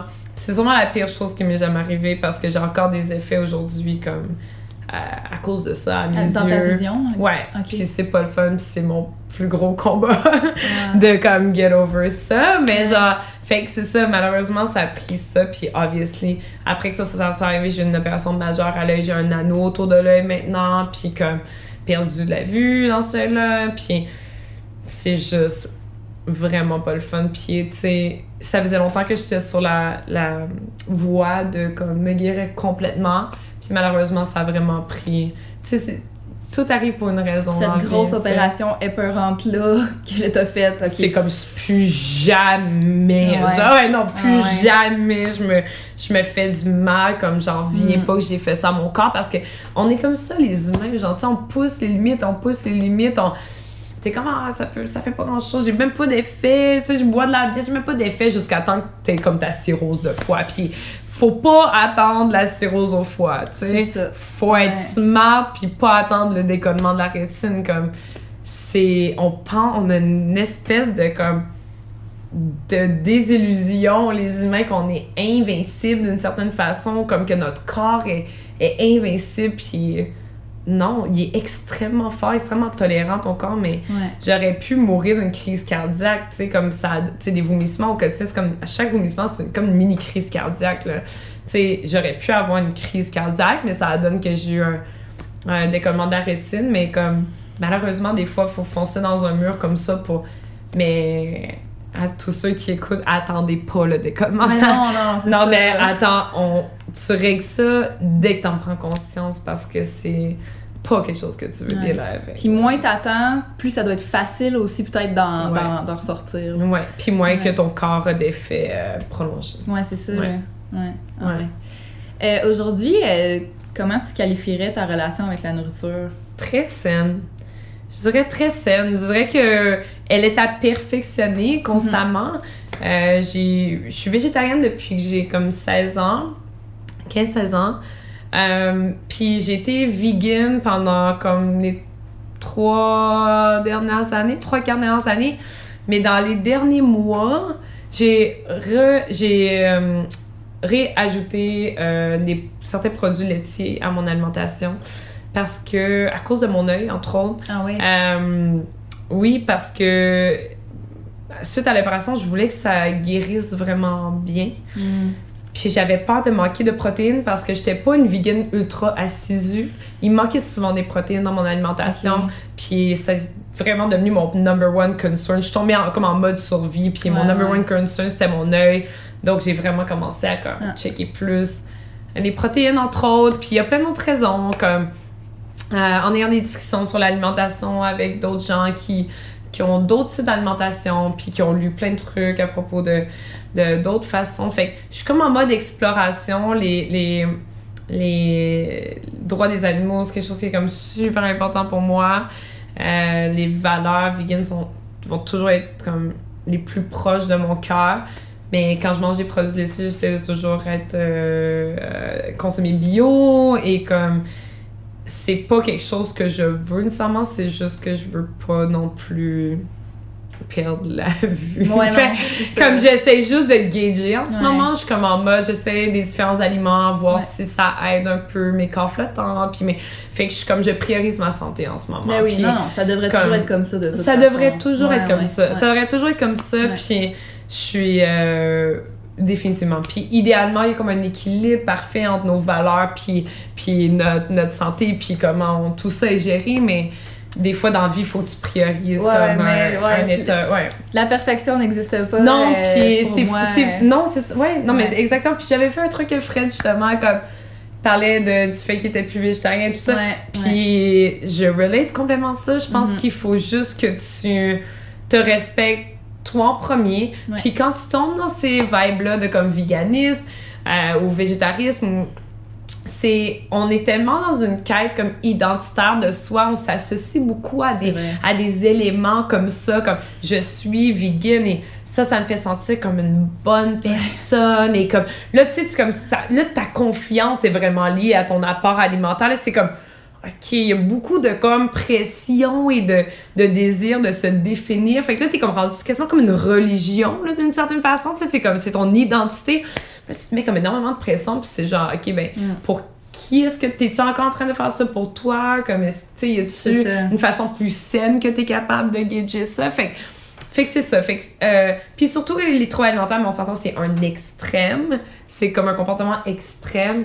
Ben, tout ce qui a rapport avec l'alimentation, c'est sûr que je veux plus jamais me retrouver dans un extrême. Tu sais, c'est nocif, ça. Tu, genre. tu y penses quand même. C'est. Je pense toujours à Ouais, ça. Puis ça. mon alimentation est principalement vegan, mais comme je me je veux pas sentir de culpabilité à genre manger du yogourt ou manger des œufs une fois de temps en temps, du fromage parce que c'est une Mhm. source de protéines genre forte. Ouais. Fait que, fait que c'est ça, mais je, veux- je, je, je ne sens pas de culpabilité à ce niveau-là. Mais, mais c'est ça, mais c'est comme weird comment tu peux tomber rapidement dans des zones de comme religious-like, là. Ouais. Tu sais, le nombre d'hashtags genre vegan, tu sais, c'est comme mon feed, c'est comme, tu sais, c'est comme, tu te nourris constamment d'informations par rapport à ça, puis tu- secrètement, tu penses un peu que tout le monde est dans le tort, puis là, tu tombes dans des vibes, tu comprends, tu sais, tu penses tellement, tu sais, il y a comme un sentiment weird de comme, de, de comme auto-glorification, tu sais, c'est tellement étrange comment c'est lié à la confiance C'est un, autre ex- un autre extrême. Un autre extrême, fond. exactement, ouais. Peut-être moins nocif pour la santé, mais. Ah, défi- ben, quand même, ça peut, ça peut être une obsession. euh, Ça peut, ça peut être une obsession, euh, clairement. Mhm. Clairement. Faut toujours juste se questionner comme pourquoi tu es en train de faire, peu importe tes comportements, comme Mm. est-ce que c'est vraiment pour toi, pour ton bien-être, c'est-tu positif pour ton état de santé général? Il faut comme se poser ces questions-là. mais, ouais. La dernière question par rapport aux troubles alimentaires, Oui. c'est euh, des gens qui se, se questionnaient à savoir euh, moi, j'ai toujours la pensée de pas prendre de poids. Est-ce que c'est un début de trouble alimentaire, tu penses? C'est quoi ton avis là-dessus? C'est juste Ok. on jase? Fait là? que la question c'était J'ai toujours des pensées récurrentes à genre. Euh, ils ont, Je veux pas prendre de poids. J'ai une obsession pour pas prendre de poids. Ben oui, oui. Ouais. Ouais, c'est définitivement un signe. Parce qu'il y a plein de euh, divisions, genre de sous-divisions des troubles alimentaires. Mhm. C'est pas juste anorexie, boulimie. Il y a comme l'orthorexie, il y a plein de différentes. Dès que le fait de s'alimenter, de se nourrir est comme overthought, dans le sens comme c'est normal de penser être comme ok, je vais essayer de manger le moins de sucre possible. Ça, c'est comme manger super important. Oui, oui, c'est Mm. important qu'on- que quelqu'un de comme qui a des prédispositions genre diabétiques soit en mode un peu Je me un, check. un petit peu je me check Mm. pour une certaine période jusqu'à temps que bon les connaissances sont comme entrées dans ta tête, tu plus besoin de, de comme consulter tes comme taux de glucides et whatever tout le temps, tu sais parce qu'il y a comme une période de transition où tu apprends cette information là, tu commences à repérer, tu commences à comprendre, puis ça devient logique. Mais si c'est comme sur une longue période de temps que ton stress c'est de prendre du poids comme oui, tu devrais définitivement penser au fait que c'est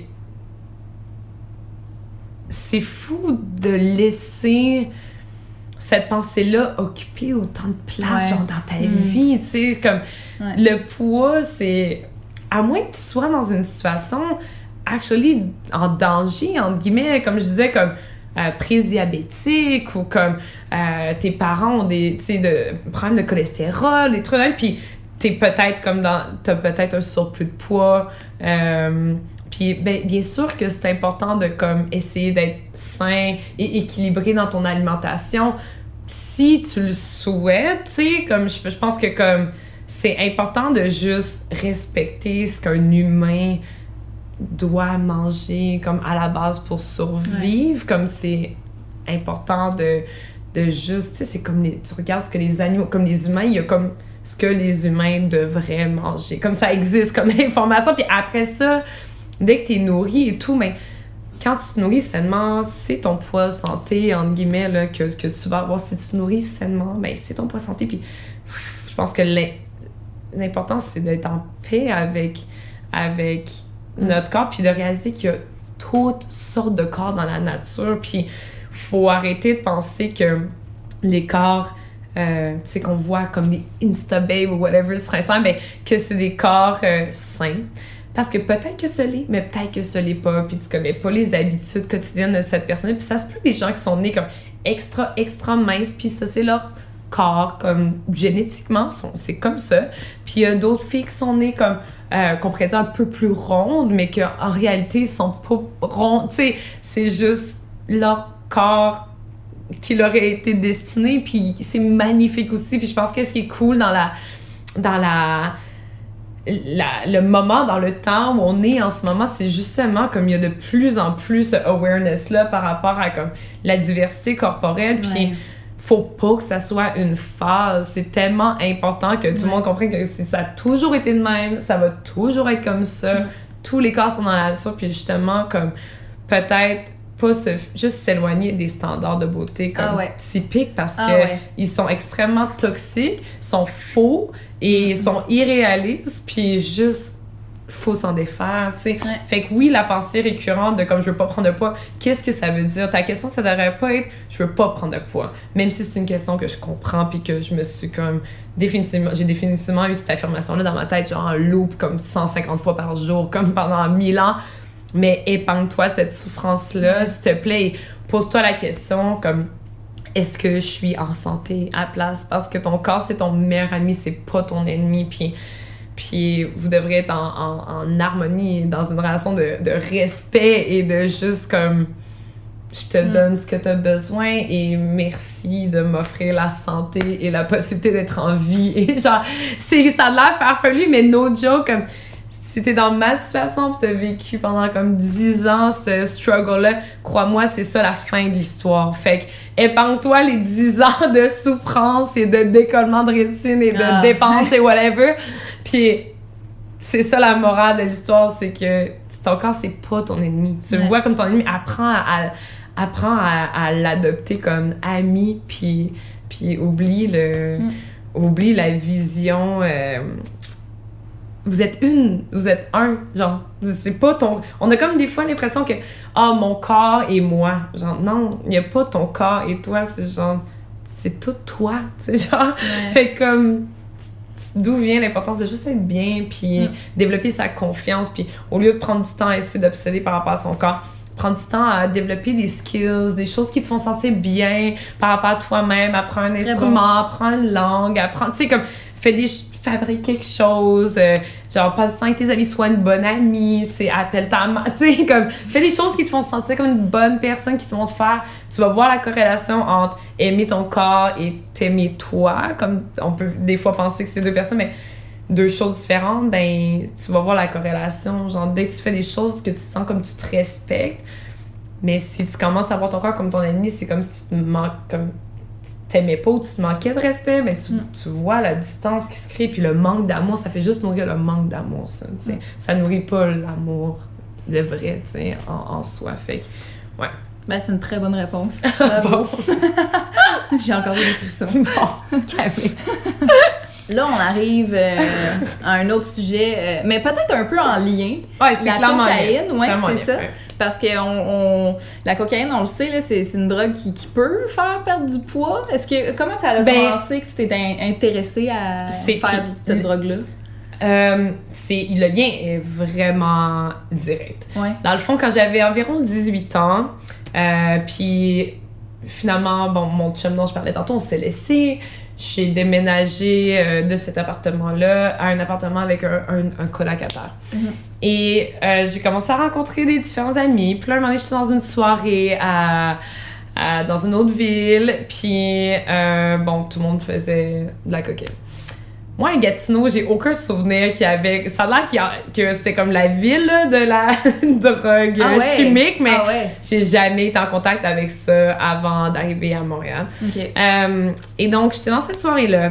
Puis j'ai essayé. Puis on m'a, on, on m'a, on a essayé de m'empêcher d'en faire parce que t'es comme, et toi, faut pas que tu touches à ça. Ah. J'étais comme, je fais ce que je veux, je suis adulte, voilà Ouais, ouais. ouais. malheureusement. Et je suis allée en faire. Et là, tout de suite, c'était comme l'illumination dans le sens.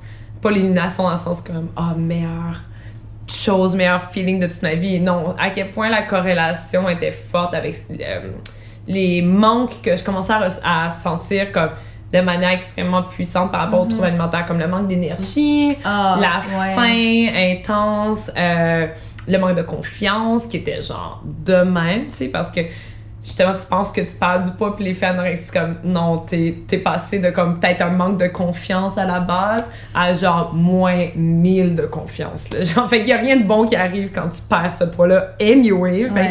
c'est pas comme si t'augmentais ta confiance du tout, du tout, du tout. T'es comme pire que jamais. Euh, donc, la confiance était vraiment niveau sol. Sous-sol. sous-sol, l'énergie aussi. Puis tout ça. Donc, la cocaïne, c'est ça. Ce que ça fait au début, parce que les effets durent jamais très longtemps, parce que dès que tu commences à être habitué à quelque chose, ben, tu le sens plus comme les gens qui en font la première Faut que fois. t'en prennes genre de plus en plus pour sentir les mêmes effets. C'est ça, puis à un moment donné, ça marche juste plus. Ah ouais. Ouais, ben, ouais. Puis t'as juste les effets négatifs. Ah ouais. Euh, ouais. Comme, comme n'importe, comme la majorité des drogues, honnêtement. Ouais. À un moment donné, ton corps est juste, ben justement, on parle du corps, tu sais, il est très tolérant, puis à un moment donné, il va juste comme s'accommoder, puis là, à un moment donné, ben, il s'habitue, il s'habitue, puis éventuellement, comme ça te fait plus rien, puis là, t'essaies d'arrêter, puis là, tu enlèves quelque chose auquel il s'est habitué pendant tellement longtemps, fait qu'il capote, mais après, il redevient en santé. Mais bref, mais bref, tout ça pour dire que, euh, donc, euh, c'est venu combler les manques d'énergie, c'est venu- c'est venu combler le, le feeling de faim, le sentiment de la faim. C'est venu euh, euh, combler le manque de confiance aussi. Ça m'a juste mis comme, je me sentais comme ça me mettait à zéro avec tout le monde. Comme, j'étais pas super confiante. Ouais. Ça la devenait comme normal. Comme normal, exact. Puis Ouais. c'est juste ça que je voulais. Je voulais juste me sentir normal. Fait que c'est ça que ça a commencé à m'apporter dans ma vie. Mais j'ai toujours une relation extrêmement malsaine avec la cocaïne, dans le sens, euh, j'ai jamais fait ça en groupe. Ah Tu sais, ouais. c'était tout seul, en cachette. Genre, Ah tout le monde faisait juste sortir. Puis moi, je sortais comme eux, mais je faisais de la cocaïne des toilettes, tu sais. Je le disais pas. Puis juste pour, tu sais, il fallait que moi, que je fasse ça pour me sentir égal à eux, mais tout ça, ça allait dans le sens, les troubles alimentaires m'enlevaient de l'énergie, donc j'avais besoin de ça, là, puis oublie ça, j'ai commencé à avoir des. Les, j'étais déjà comme en dépression à cause des Mhm. troubles alimentaires et tout. Euh, puis la dépression est juste devenue vraiment, vraiment pire à cause Ouais. des effets du lendemain de la cocaïne, tu sais. Les effets, les, comme un hangover d'alcool, là, ben, hangover de cocaïne, c'est comme des pensées suicidaires. Ah ouais. Des, oh ouais, c'est Oh vraiment. god. ouais, c'est vraiment bad. Ouais. Euh, c'est ouais, ouais, t'es comme, il n'y a plus de sens à ta vie, non, non, non. Et donc, c'est pour ça que les gens en reprennent pour comme Et donc, le cycle de la drogue. Mm. c'est basically ça. Euh, fait que c'est ça. Fait que le lien, c'était ça. C'était que, que je commençais à avoir des carences au niveau juste de la personne en général. Et c'est venu combler très temporairement ces, Mm. ces, ces carences-là. Ah. Puis même pas les combler, en fait. Je, je me sentais comme. Je me sentais honteuse d'avoir besoin de. Tu comprends Ouais, ce que je veux que ça, dire? tu le faisais en, en Ça, cachette. je le faisais en cachette, Ouais, exactement. Fait comme, il y a tout ça de. Donc, honnêtement, ça a juste empiré. Je pensais sur le coup que ça venait comme rééquilibrer. Ben, pas, je pense. J'ai jamais été aussi naïve, mais j'aimais que ça. Que avoir l'illusion que ça rééquilibrait, mais clairement, non, pas du tout. Ça a duré combien de temps, ça, avant que, justement, que tu sois trop habitué que ça fasse plus rien? Euh, ça n'a pas pris euh, très longtemps. Dès, dès euh, les premiers moments, j'augmentais graduellement la quantité. euh, puis vers la fin, je te dirais, la cocaïne, dans le fond, ça fait comme 50 en 2010. Comme 2014, j'ai arrêté. Puis à la fin, je te dirais, la dernière année, ça me faisait comme plus rien à part, ça me donnait vraiment mal à la tête. Puis là, je Ouais. commençais à avoir vraiment peur d'avoir comme une tumeur parce Ah que je suis ouais. hypochondriaque. fait que là, je pensais que là, j'avais Bon. une tumeur. Puis là, ah, c'était dégueu. Là, à la fin, c'était, il y avait aucun effet positif à part un mal de tête. Puis, tu sais, même, c'est dégueu à dire, mais comme quand tu fais la cocaïne, ben c'est par le nez. Puis j'avais comme quasiment comme un trou dans le nez, comme Ah ouais. Ça brûle, c'est totalement toxique. Ouais. C'est comme de la peinture, là, cette affaire. De la peinture latex, là, c'est comme. C'est la drogue la plus dégueulasse au monde. Puis ça, fait que. Ouais. Ouais, fait que, en gros, euh, ça a pris. Déjà, dans les premiers, premiers mois, là, tu changes la quantité. Puis après ça, ben. Après une couple d'années, honnêtement, tu sens plus rien. Mm. Puis tu dis, il y y a un sevrage de ça une fois que t'arrêtes? Ben oui. Qu'est-ce Ah, que ça Dieu. fait? Ça dure-tu longtemps? Ça fait mal. Ah ouais. hein? Oui, ça. Ben, dans mon cas, euh, j'ai arrêté cold turkey, c'est-à-dire comme du jour au lendemain. Mm. Euh, J'ai essayé une couple de fois avant, puis j'ai fait comme un genre de quelques semaines, un quatre mois, un moment donné. Là, j'ai comme pas réussi. Puis, mais c'est important de ré- continuer à réessayer. Ça a l'air extrêmement difficile parce que c'est une drogue euh, comme le tabac. Là. Le tabac, en fait, c'est peut-être pire pour certaines personnes. Ouais. Euh, mais c'est une drogue euh, à haute euh, high dependency risk. Mm. Donc, quand t'arrêtes ça, c'est comme C'est tellement chimique, cette affaire-là, que c'est comme un, un, un sevrage très douloureux. Tu vas avoir des comme débiles. Ça dépend ça fait combien de temps que t'en fais, mais ça peut être euh, des moments extrêmement sombres et comme vraiment pas le fun. Mm. T'as besoin de support dans ces moments-là. Ouais. Euh, moi, ça a fait en sorte que j'ai déménagé carrément. J'étais plus capable d'être dans le même coin. J'habitais sur le plateau. J'étais. J'avais trop peur de relapse, de comme recommencer à sortir. T'avais genre tes spots facilement Ben oui, à la marche, toujours. puis, euh, ben oui, c'est ça. ouais, Puis on allait toujours euh, euh, dans les mêmes bars parce que mes amis sont musiciens, puis ils ont pas des vrais jobs, puis ça fait que, tu sais, ils ont comme un horaire flou, puis en ce temps-là, on se tenait Mm. beaucoup dans les mêmes bars qui sont des bars que j'adore. J'adore encore, comme. Mais. Puis même mes amis, ils faisaient même pas de la. C'est moi qui en faisais. Mm. J'ai jamais eu d'amis qui étaient vraiment forts là Ouais. là-dessus. C'était mon truc, mais bref, comme on, on était dans le milieu des bars, donc c'était comme très propice à ça. Ouais. Fait que, il a fallu que je déménage, puis que, que je me ramasse dans un autre quartier, puis que je coupe certaines personnes de ma vie, certaines habitudes. Pas que c'était des personnes que j'aimais pas, parce que je les associais trop à, à la consommation. Ouais. Fait que, en gros, euh, ouais, c'est ça qui s'est passé vers la fin. C'est même que j'ai réussi. Fait que oui, le sevrage, il, est- il est tough, mais malheureusement, euh, T'as pas le choix de passer au travers. Pas euh, le choix passe au travers, puis il y a des liens qui doivent être coupés. Euh, puis retrouver peut-être plus tard quand tu te sens assez apte à comme. Puis pas fragile, puis que t'as pas peur de retomber facilement là-dedans. mhm. Donc, euh, ouais, mais ça a, Mm. pris, ça a pris un bon bout, un gros Mm. sevrage. Le sevrage, je te dirais, là, les trois premiers mois, c'était terrible. Puis après, ça devient plus facile. Mais c'est toujours ça, les sevrages. C'est comme ça l'air de la pire chose au monde, mais c'est le plus grand accomplissement. Puis n'importe quel alcoolique, n'importe quelle personne qui a eu des dépenses ou des troubles alimentaires qui s'en est sorti, peu importe à quel point la personne c'est un génie, puis un, ingénieur, un créateur, un inventeur, de, un, un- un worldwide artist, il va toujours te dire que la chose dont il est plus fier, son plus grand accomplissement, c'est d'avoir arrêté sa dépendance. genre. Mm. Parce que c'est, d'une part, c'est le truc le plus difficile que tu as jamais eu à faire. Puis Ouais. après, la confiance qui vient de là, comme aïe, si j'ai réussi à faire ça, je peux faire n'importe quoi. Je peux tout faire. Fait que cette confiance. Ben, non, mais no joke, oui! Ouais. Puis t'es comme, ok, j'aurais jamais cru que j'aurais Mm. été capable d'être heureuse sans ça. Fait que comme tu redécouvres la vie aussi, il y a une période d'émerveillement vraiment le fun. Mm. Fait que, euh, mais il faut passer par euh, Mm. la, la période de souffrance. Puis c'est les gens, on est tellement dans une société, on a tellement peur de la souffrance, puis on comprend pas les bienfaits de ça. On comprend pas que on glorifie, est comme, oh non, faut juste, je veux être heureux, je veux être heureux. Puis c'est comme, si on n'est pas heureux, on n'est pas en train de valider et comprendre ce que les problèmes, entre guillemets, dans nos vies nous amènent, où est-ce qu'ils nous amènent, comme qu'est-ce qui est sorti de ce défi-là, qu'est-ce on focus jamais là-dessus, on focus, ben je sais pas jamais, mais bref, c'est pas notre réflexe, tu sais, on focus vraiment sur comme, si on n'est pas super heureux, ben something's wrong, puis on focus sur le problème, tu sais, mais en réalité, la souffrance, pour moi, c'est sûrement un des plus beaux cadeaux humains, si tu sais comment bien le recevoir, tu sais, si tu sais comment comprendre que que à quel point c'est comme sais c'est comme une course à défi là je sais pas comment dire comme t'as pas la médaille si t'as pas euh, Ouais. tu comprends il y a pas si t'as triché là Ouais. tu sens pas aussi bien là quand t'as joué à Mario tu sais tu comprends? je sais pas comment sais comme cette cette c'est ça qui fait en sorte qu'après t'es comme tellement fier que tu mérites Mm. le feeling de de- d'être euh, libéré et, et juste en paix puis ouais tout ça la souffrance est nécessaire puis c'est pas un bad thing c'est important. Puis on a souvent peur de cette période là puis c'est pour ça que les gens hésitent de tra- transformer leurs habitudes dans la vie parce qu'ils veulent pas cette transition là souffrante Ouais. tu sais tu comprends? Qui dure pas si longtemps que qui ça, dure mais. vrai- de- qui est tellement symbolique on the larger Ouais, comme scheme of things ouais Ouais. La cocaïne, c'est une drogue qui est considérée dispendieuse, je Ouais. pense.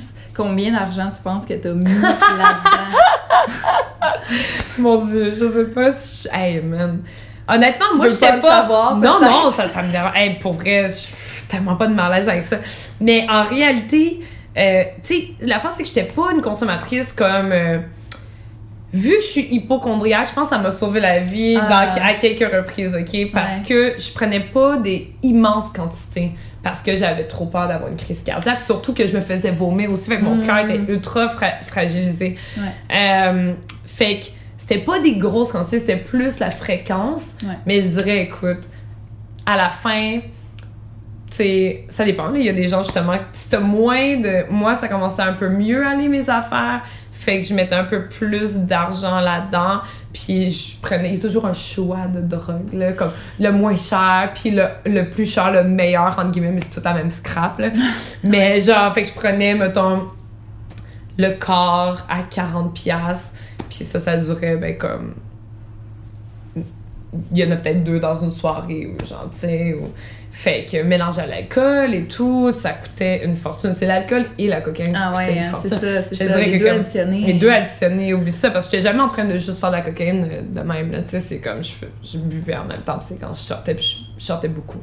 Euh, fait que, mon Dieu, je sais pas comment estimer, faudrait que genre, je prenne le temps, Avec une petite calculatrice. mais je te dirais des milliers de dollars, là. Des Mm. milliers de dollars, ouais. Ah ouais. hein. Ouais. Puis, it's okay. C'est comme, honnêtement, je sais pas comment expliquer, comme une personne qui est comme tellement en paix avec ça. Je suis tellement reconnaissante et tellement contente de. de justement, si j'avais pas dépensé, ça m'avait coûté comme 80. Tu comprends? Mettons qu'elle m'avait toujours été donnée, cette, je sais pas comment dire, comme tant mieux que j'ai cette référence-là d'avoir gaspillé tellement de cash, puis de Ouais. tellement avoir été niaiseuse avec mon Mm. argent, puis de pas savoir ce qui est bon pour moi, puis tant mieux que je peux penser à ça maintenant et du recul, faire comme waouh, comme je t'aime, je suis tellement contente d'être en train de comme bien investir mon argent en lui-même dans des trucs qui Ouais. sont importants pour moi, qui me font du bien, puis à la limite, l'argent que je mettais là-dedans, maintenant je le mets dans comme des aliments qui me comme me nourrissent, qui m'apportent tellement. Puis c'est vrai, comme je me permets tellement plus de liberté au niveau de l'épicerie, puis des affaires comme des trucs qui me font plaisir, qui me font du bien. Puis ça, c'est un truc, comme combien d'argent aussi ça me coûtait, comme être boulimique, là, comme quand tu fais vomir cinq fois par jour, là, puis tu fais des repas, genre comme pour Ouais. trois personnes, puis c'est toi qui le manges, puis une demi-heure après, c'est toi dans les toilettes, là, ça, ça coûte cher Ouais, en c'est- masse, là, genre, la boulimie m'a coûté beaucoup plus d'argent que la cocaïne, en Mm. bout de ligne, là, tu sais, c'est comme, c'est l'argent tellement ridiculement mal investi, mais c'est mon parcours, tu sais, puis Ouais. c'est comme j'ai aucun...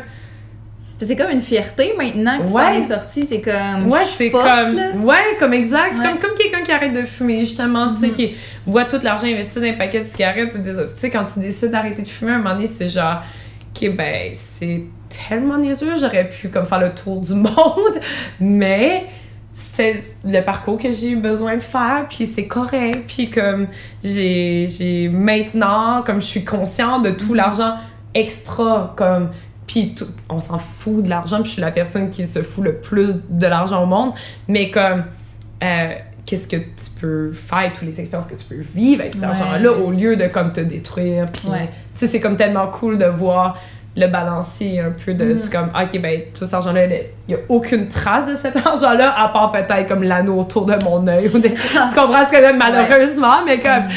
mais maintenant comme je vois la possibilité de voyager, je vois la possibilité de, de, de manger super bien, puis de pas me sentir serrée dans l'argent parce que je sais que je suis pas en train de dépenser comme 100 pièces à chaque soir en sortant des articles. Il y a comme toute cette... Oh my god, ça monte vite.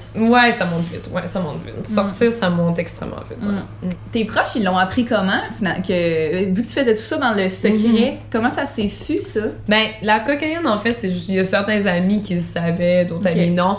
Au fil du temps, c'était comme un known fact. Je pense que, que ce qui était.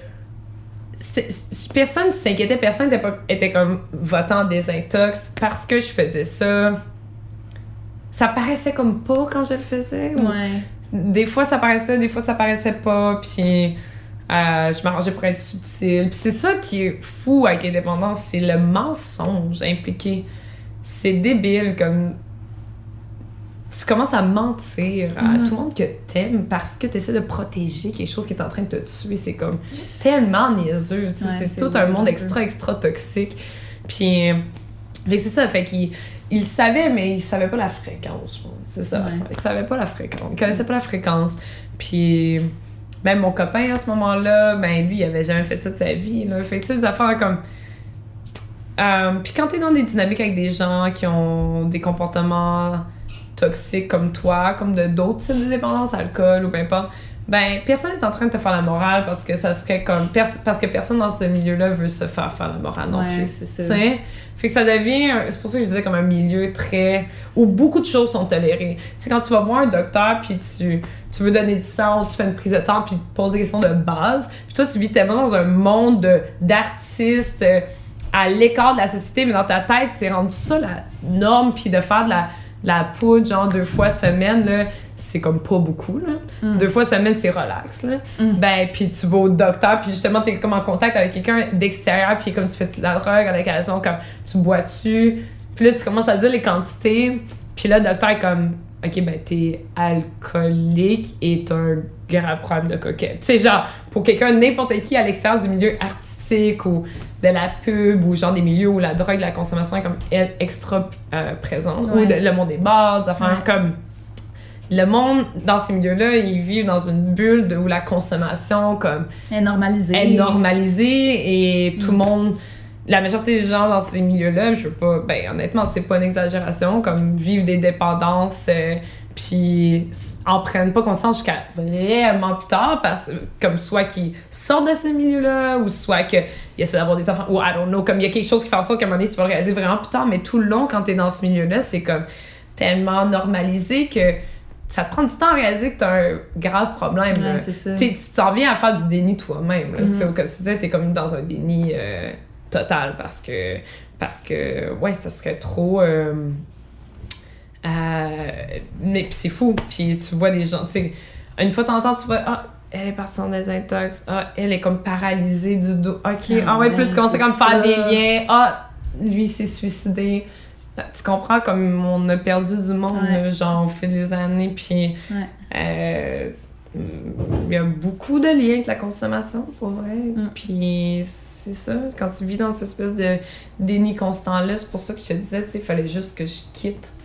Parce qu'il y a Ouais. comme C'est pas pour ça d'autre solution. comme mis quelques amis à l'écart. euh, Ouais, pendant ces ce personnes-là, c'est que- des personnes extraordinaires, mais comme mhm. c'est quand t'es t'es en sevrage, mais la tentation est vraiment plus grande, donc Ouais. il faut juste que tu prennes un break. Là, Ouais, c'est clair. Je vais, je vais te revenir avec d'autres questions. Euh, un- le même genre de questions que je t'ai posées Mhm. pour euh, les troubles alimentaires. Ok. Euh, Est-ce que maintenant que c'est terminé depuis plusieurs années, Mhm. est-ce que la tentation est encore là une fois de temps en temps? Est-ce qu'il y a des choses qui te trigger, non? Non, non, je trouve ça tellement niaiseux. Qu'est-ce qui aide? Quand t'es passé la phase de sevrage, Ouais. puis de comme, ok, là, c'est vraiment difficile, puis comme.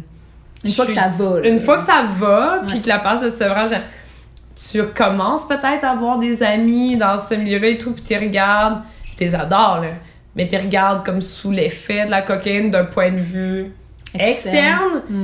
en étant comme good, puis en n'ayant pas de tentation, puis tu trouves que c'est juste la chose la plus stupide au monde. Ouais. tu comprends comme, pas que ces gens-là sont stupides, pas du tout, bien sûr, mais comme, tu Mais commences à penser à quoi je moi-même, comment j'étais bien, mais à quel point j'avais de l'air stupide. Tu penses que t'es en train de vivre la plus belle soirée de ta vie, mais t'es dans une désillusion totale où t'es dans ta bulle, t'es dans ton monde, t'es pas connecté à personne, tu te sens connecté, tu te sens tellement comme sharp et brillant, mais t'as de l'air d'un épais qui a comme des tics de bouche, à- tu sais comme ça, ça aide aussi vraiment, tu sais, de Ouais. comme avoir un point de vue comme un recul, être comme comme un peu les gens qui arrêtent de fumer la clope puis qui euh, Qui voit les gens aller se geler dehors l'hiver. euh, Exactement, exactement ça. Puis ou que ça sent, ça Ouais. goûte donc bien mauvais, ça sent donc bien mauvais. Ouais. T'es comme à nouveau dans la réalité, là, Ouais. entre guillemets. Fait que ça, ça aide vraiment. Fait que le sentiment d'accomplissement de quand t'as fait genre un an sans drogue ou un an euh, sans vomissement ou en respectant ton corps, Ouais. euh, c'est comme un monument, je sais pas comment dire, c'est comme un record, ton petit record Guinness à toi, comme, c'est, une belle pression pour ne plus en faire. Tu le nombre de jours à tous les jours que tu consommes pas euh, s'accumule et ça devient une montagne, puis à un moment donné, ça devient juste tellement ridicule de retourner en arrière Mhm. après avoir bâti tout ça, tu sais. Ouais. Fait que c'est comme ça que je me sens par rapport à, à la cocaïne. Ouais. euh, je me suis fait tatouer, euh, tu sais, je veux dire, j'ai- j'ai- je me suis comme acheté des items symboliques, des plantes, euh, pas- comme cadeau d'anniversaire de comme 4 mois, 4 mois sans cocaïne, tu sais. Fait que euh, j'ai comme plein de, de repères autour de moi euh, qui, qui me rappellent que j'ai comme Ouais. eu à, que je suis partie de zéro, tu sais, puis que je suis rendue là, puis euh, la C'est comme si tu dis tes petits trophées, ça te ça. rappelle tes succès. ben, c'est ça. Puis Mm. le, le, le feeling aussi, la confiance qui vient avec le fait de pas le faire, t'as pas envie de briser cette confiance-là Mhm. non plus. Ouais. Que, ouais. Puis euh, la dernière question à ce sujet-là, Ouais. euh, qu'est-ce qu'on dit à quelqu'un qui est dans notre entourage puis qui est en train de s'autodétruire dans Ouais. la drogue ou euh, Je pense que c'est comme les troubles alimentaires, faut être à l'écoute, faut être présent, faut connaître nos limites, il faut... euh, on n'est pas toxicomane, euh, euh, excuse pas toxicomane, on n'est pas tox, euh, toxicologue, non, c'est toxico... Ok, c'est quoi le nom du comme un psy qui est en toxicologie? Ah mon dieu, je En sais tout cas. pas en tout. Bref, on n'est pas comme des spécialistes, sais, en dépendance. Donc, il faut encore une fois que la personne ait comme ressource à, à quelqu'un d'autre. Dans le cas des drogues, c'est pas nécessaire, ça dépend où t'es dans ton process, mais c'est pas nécessaire de passer par de l'aide professionnelle, mais ça peut définitivement aider. Mhm. Donc, euh, oui, de supporter nos amis, oui, d'être là pour notre famille, peu importe c'est qui qui.